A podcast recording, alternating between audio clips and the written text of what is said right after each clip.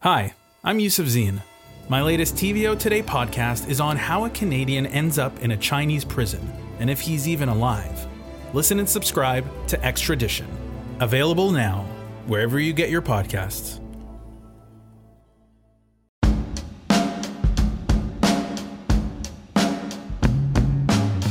Welcome to On Docs, a show about documentaries and the stories they tell. I'm Colin Ellis. And I'm Nam Kiwanuka. Joining us today, we've got Zack Russell and Khaleel Seivwright. Hi. Hey. Hi, Nam. Hi, Colin. We are going to be talking about your documentary, Someone Lives Here. And it was huge uh, reception at Hot Docs. What was that like, Khaleel? Um, it was very strange. and just I don't know, seeing my image like massively on the screen and then being around all these people reacting to things I did, I was like, ah, this is very uncomfortable. Yeah. And um, but I don't know, it was it was overwhelming at first, and I reacted to it in a way I didn't expect, and yeah, Which is what, what way? just I was unusually emotional, and um, it's funny because I've seen it. I've seen it before. Zack showed it to me, a version of it before. So it's like I knew what was coming, and then still watching it on the screen and hearing everyone reacting to the things that happened, I just felt really emotional. And then we had to go up and speak afterward, and that was a lot. And I was like struggling to keep my voice steady, and like I don't know, but it was good. Yeah. Yeah, it was good. Congrats on the Hot Docs uh, top prize, right? That must have been exciting. How'd that feel? Felt good. Felt good. I'm yeah. I'd be lying if I said it didn't feel good. We we made the film with no financing, and uh, we so it was nice to be recognized and to get a little bit of money. And it was cool that it was the audience choice. It was surreal to get that money from Rogers um, and have people from the Rogers Group, which John Tory uh, has been intimately involved with for many years, give us that money. But uh, yeah, it was a really good reception. I'm really glad that we premiered the film in Toronto. 'cause It's a film for Toronto. We do have a little short clip of the documentary, and we want to show it before we start our conversation. Here's a little clip of Someone Lives Here. Okay, this next story actually comes from Toronto. A carpenter named Khaleel Seivwright is building insulated shelters for homeless people in the community. This is the kind of stuff I need to hear.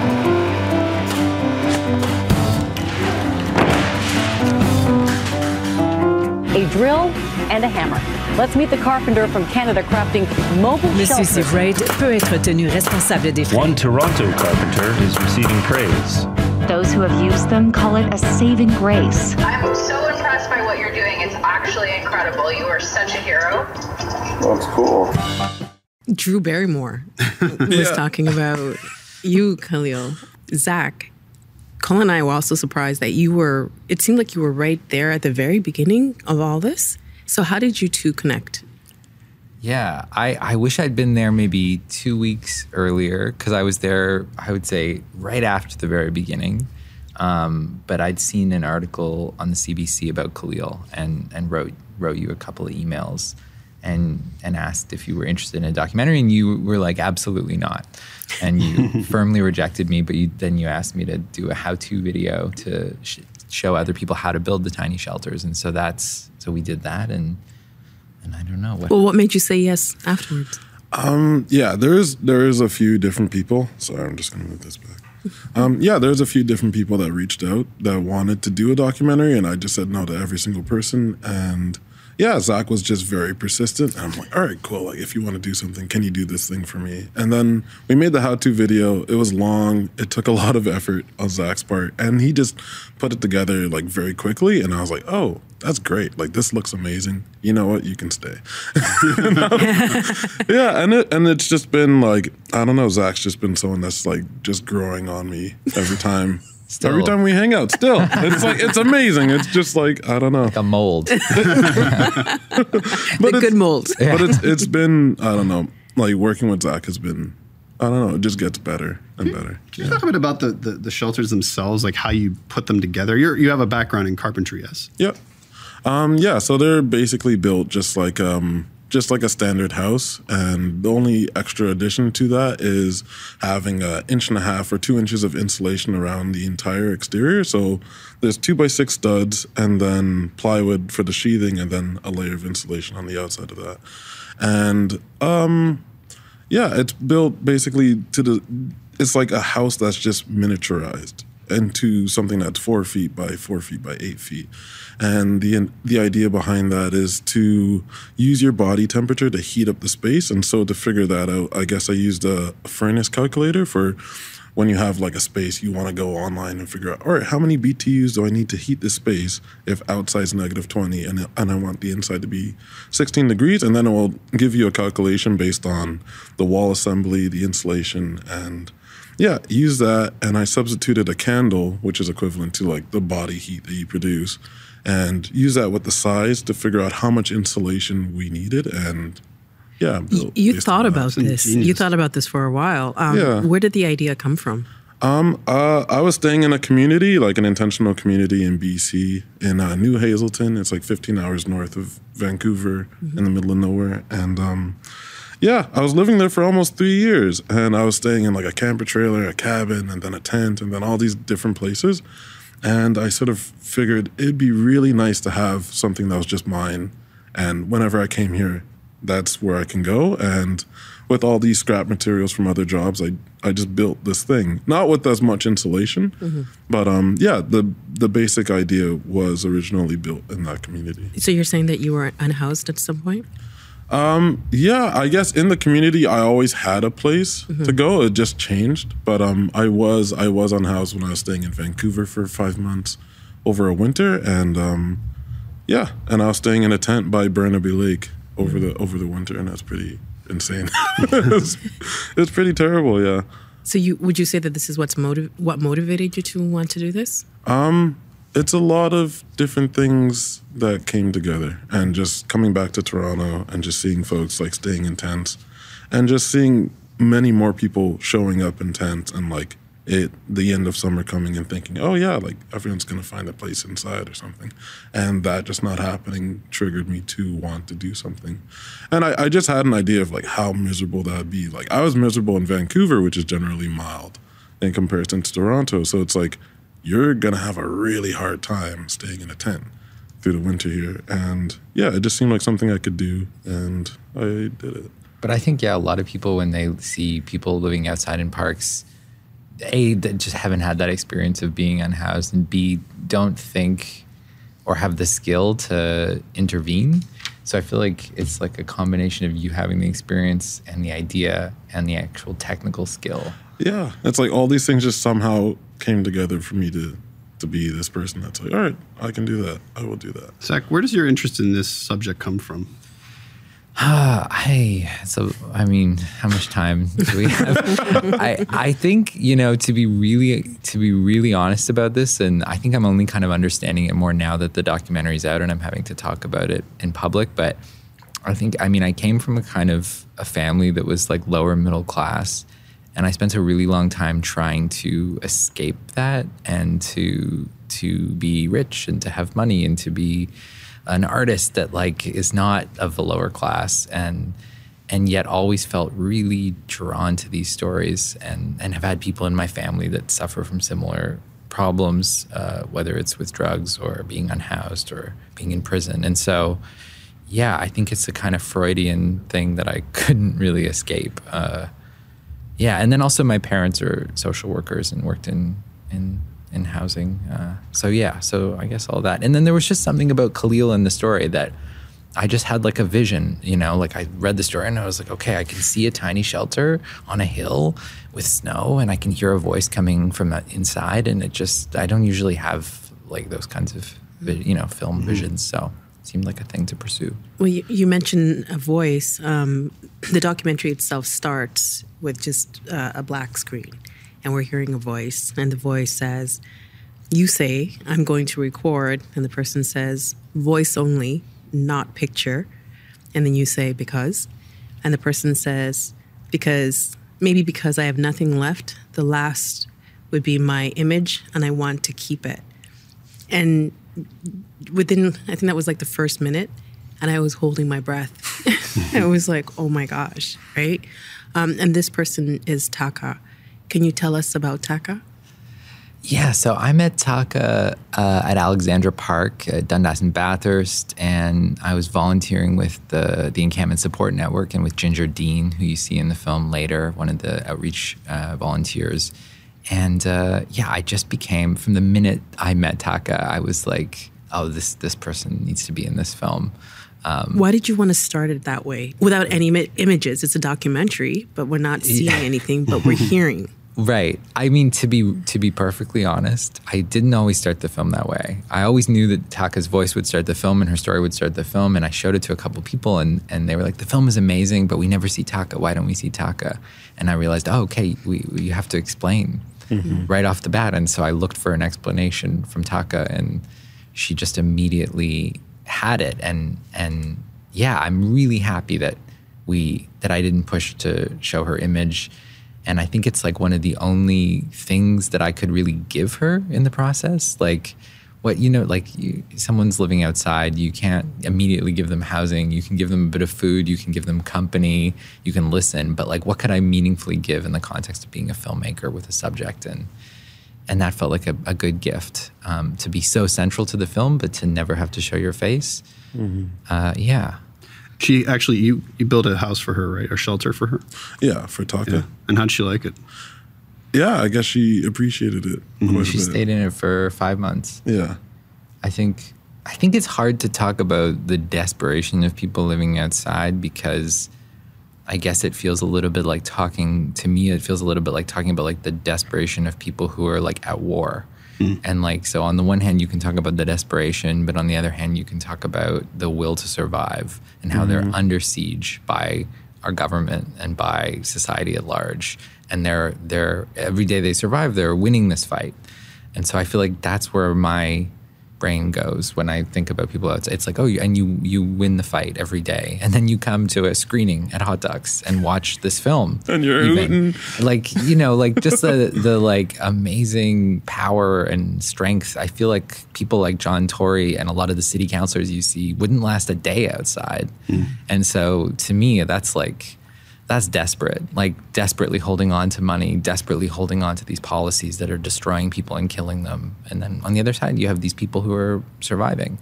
Um, yeah. One of the solutions that we keep hearing about is that people don't need to uh, be in the camps. They shouldn't be in the tiny shelters because we have shelters that they can go to.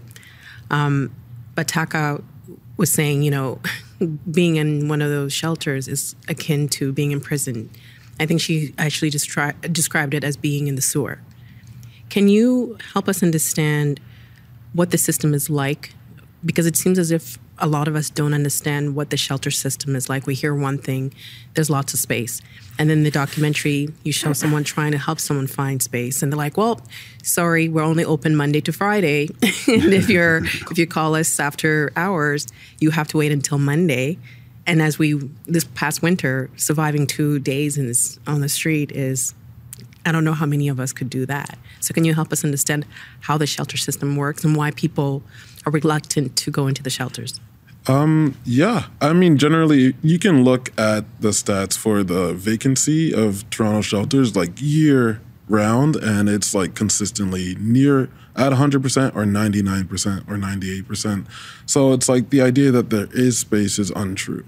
And that's something that the city likes to communicate that there is space, but when you go and call, like in the film, that you keep calling, and most of these people don't even have cell phones to continuously call. So it's like a very I don't know, unreasonable thing to expect to not have people slipping through the cracks of.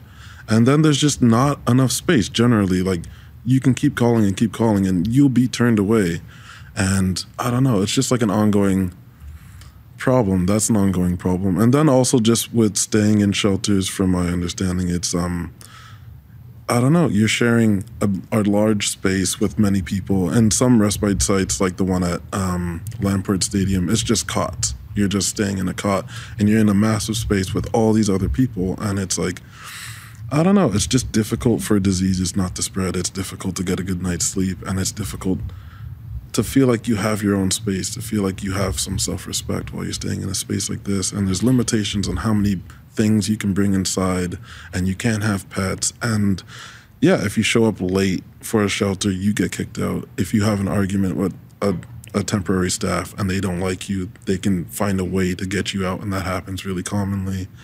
And um, yeah, and you have to be out of there for a portion of the day, and then you have to come back right on time for this time where you lose your spot. So it's like there's many things in place that make it very hard to have a consistent like stay in in that system, and it doesn't it doesn't make sense, and it doesn't work for a lot of people. So yeah, staying outside is easier in in that sense and safer and safer. Because I, there's sorry, there's just there's this one story from someone, and it didn't make it into the film, and I think about it a lot because, and I don't know if it'll resonate, but it's like he was staying at the Better Living Center, and he went to check in, and he was on time. He was before curfew, but they would they locked all the doors, and they wouldn't let him in, and they wouldn't let him in, and then finally, like an hour later, they let him in, and they said, "Oh, that's because there was someone really dangerous outside." And we didn't want to let that dangerous person in, so we were going to leave you out there. And I'm like, and so this really upset him and it made him feel like really unsafe on multiple levels. Like, why are you keeping me outside when you know that there's someone dangerous out there? And why why are you not communicating that to me? And I just think about it in the context of like my apartment. Like imagine you want to go to your apartment and the door's locked and you're not allowed in because there's someone right there hmm. who's maybe gonna hurt you. And like for that to be your day to day, like how could you feel safe in that shelter system? Was there ever um support for the idea of tiny shelters from the city? Did they? I think there's a scene in the film that you can tell us what happened, but yeah, and I don't know. Yeah, just a conversation with uh, staff from Streets to Homes that's just like, yeah, we can possibly work together, and this is a great idea. So impressed by your innovative thinking, and yeah, and I guess I had the impression that they spoke on behalf of the entire city of Toronto, and they didn't. And, and then I heard from you know the core of I guess the senior staff and their message is like, we do not support this, and we will destroy them and get them out of our sight, and you will be charged for the removal. And it's like, oh, that's actually what they believe. Mm-hmm. Yeah. You know, at one point, um, you're in the car, and you say that your main concern is that um, police, like cops, showing up, and you say that every single time that's your main concern. I mean, I don't have to remind you that what happens, what's been happening uh, when police you know, with uh, black men. And I was watching that, and I, as you said that, I kept thinking, why did you keep doing it? Because weren't you scared? Like, weren't you worried about what would happen to you? And I mean, I don't know. There's a sense. There's a sense in my mind of like, cool. If you're on the side of gravity, everyone will wind up where you are, and it's like, cool. If you just do things that are true, that make perfect sense, eventually people will come around to see that that is is a fact. And if you don't see that yet, then that's more. I don't know. It's inconvenient and it's it's a problem, but it's like that shouldn't determine what you do. Yeah, hmm. and um, yeah, and it just made sense to continue doing that, and made perfect sense to continue doing that, and so that's what we did. But when the when you found out that the city was suing you, did you kind of did you lose your breath a little bit, or yeah, I was I was pretty in over my head. I've never experienced something like that, and I was just like, cool. I don't know what to do, hmm. and um, yeah, and that was really difficult. And what were the city's like concerns? Like, what, what, what did they say to you to make like that? You know, what were there? I guess like problems with the shelters themselves. Um, they really didn't like their existence optically. and, and, I guess one concern was just one major concern that they that they made a point of repeating is like, oh, it's like it's not safe. This is not a safe living condition for anyone. And it's like, and the clearest immediate uh, argument against them is just like, cool, like is staying in a tent safer? Mm. And it's obviously not. And if that's the case, then this is like a form of harm reduction that you disagree with. And it, it, never seemed to be about people's safety, I guess. Like when when you hear a story, like in the documentary of someone freezing to death in a washroom, and it's like, all right, city staff don't need to have a have a public meeting to discuss that. That's not a thing that we need to share with the public that happened because that's not going to further our agenda of removing the optical uh, I don't know, like existence of encampments and homelessness. It's like, but when I guess a shelter burned, then this is a great moment for Jim Jessop to get on camera and tell folks why. And um, yeah. Do you think they were blaming you? Um, I guess they didn't. Yeah, I guess they didn't. But um but they used it like they they used it. They they'd already drafted a um uh, application to sue Khaleel or to restrain Khaleel. Yeah. And then they drafted that several days later. Someone died in a tiny shel- in a, in a shelter fire. We don't actually know what the structure was. There were many people building things, but someone died in an encampment. And then they chose the next day to release this to the public. So like they they were already working on legal action, and then they saw the death as an And opportunity. it was also the wording. I think he used the word tiny shelter. tiny shelter fire. Right. Yeah. Um, and there's been, uh, you mentioned someone freezing um, in a washroom, and I think Mhm. that was beside a shelter. And I believe the city has now said that they're not going to um, report anymore when someone dies outside on the street. We see you somewhat in vain trying to uh, get someone to help certify your structure as fire safe. Did you end up getting someone to actually give you a pass? Um, they didn't want to do it officially, just because they didn't want to lose their job. And um, yeah, I did reach out to someone that did work with the fire department specifically in doing safety inspections, and they came to the shop and did an inspection. And we have a video of that, and we actually blacked out their face so that no one would see who they were specifically. And um, yeah, they they gave their opinion about it and thought it was like fire safe. And yeah, I think like one of the things that so frustrated a lot of people who were working with people living in encampments and people who lived in encampments is like the this fear of liability, right? Like you hear it on a phone call, like, oh, the city doesn't want to be liable if somebody is living in an encampment and dies, but there's no accountability for when people lose their feet to frostbite or when people die in shelter hotels or when people overdose because of the policies of the shelter hotels or when people are trapped on a floor during a fire uh, in a shelter hotel. So there's like there's a it's a very narrow and politically motivated view this idea of liability um, and it's basically if people are helping themselves then they're liable and if the city's doing anything then the city's not liable and this just doesn't make any sense I got the sense watching the film that this sheer bureaucracy that people are up against in terms of trying to find housing. Like I, I- I don't know if there's any clear heroes or villains in this story. I mean, it's just it's a very complicated system, and it's like yes, you can point to the mayor, you can point to city councilors who are against the encampments, but then you know it's like people who are trying to find housing for unhoused people who are on the phone. Like I think there's a scene where you're I think someone's on the phone trying to get housing for someone, and the other person on the other line's like, "Well, you got to call this person," and it's just like there's just just real intricate web. Um, I don't know. Have you come come around to any sort of um, solutions to the housing crisis? I know you're a filmmaker and you're you know you're building shelters. I, I, I know I don't know if you have any policy uh, suggestions here, but I just wonder if you if you have thought about this. Yeah, and I guess that's been um, something I'm finding super interesting, and it's just like cool. Like this is a journey I need to be on to understand how to make a change in the place that I'm that I'm living. That's like for the benefit of the people that live here, and it's like I don't know. And you can look at you can look at policies that were made by the federal government from like 1994 to like not build affordable housing, literally up until 2016, hmm. and that's that's 20 years of not doing that, and then suddenly realizing, oh, this is a problem. Like we have a housing crisis. We need to dump all this money right away into building houses, and it's not going to.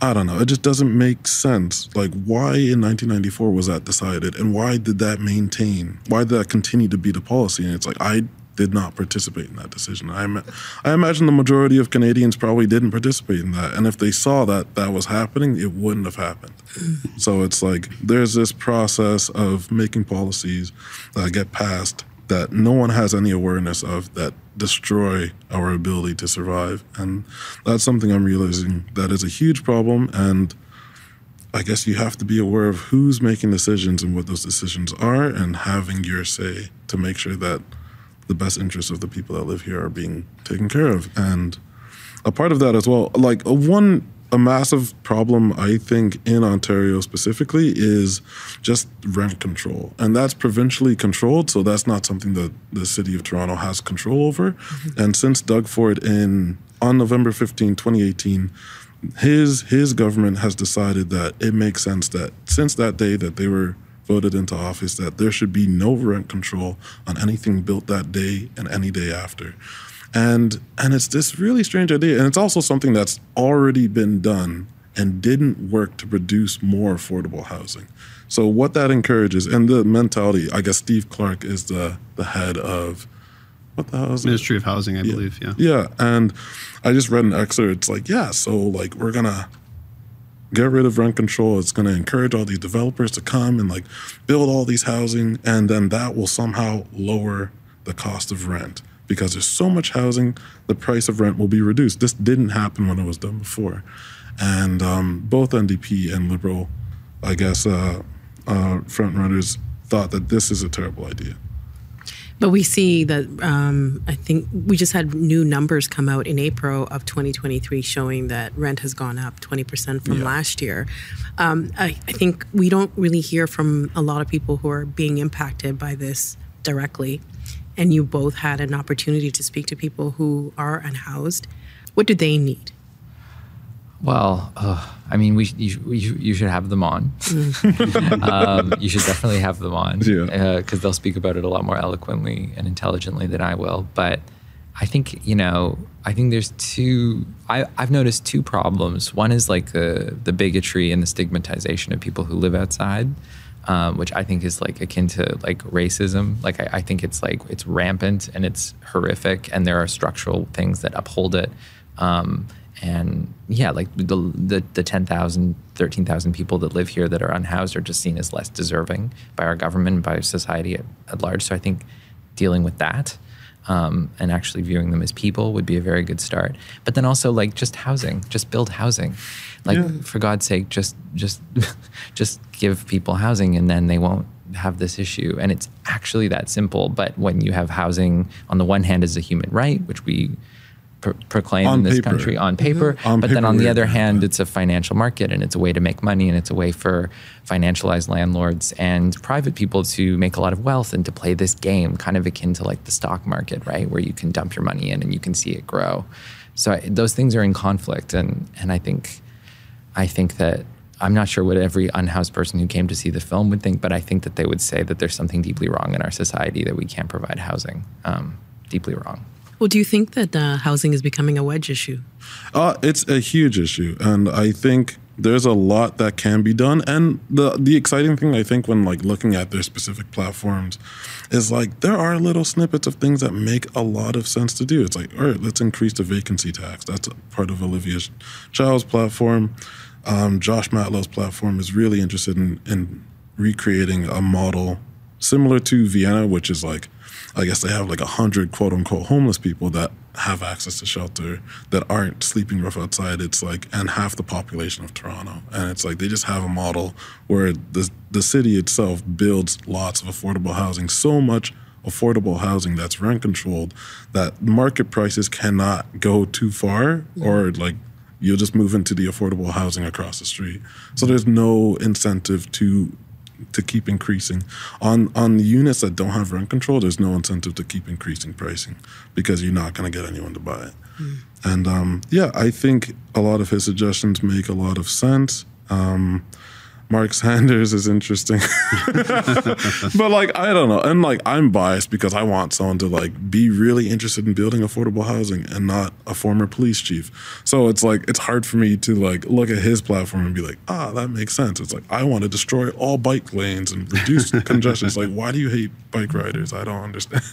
and it's like, but like for to be fair, it's like I am just learning about this process. And to me, like a great question to ask any mayoral candidate is what do you think would be the criteria a voter needs to make a good decision for mayor? And it's like if they can answer that honestly without just, you know, portraying themselves as that answer, just like honestly, objectively, what would be the criteria like you would need to vote to make a good decision? It's like I would love to hear those answers. We only have a few minutes left, um, but uh, I wanted to know from both of you how do you feel about the story being out there? Because we heard a little bit of what was happening, and then it kind of went radio silence with what was going on with you in the tiny shelters. Um, so, how do you feel now the whole story is out there?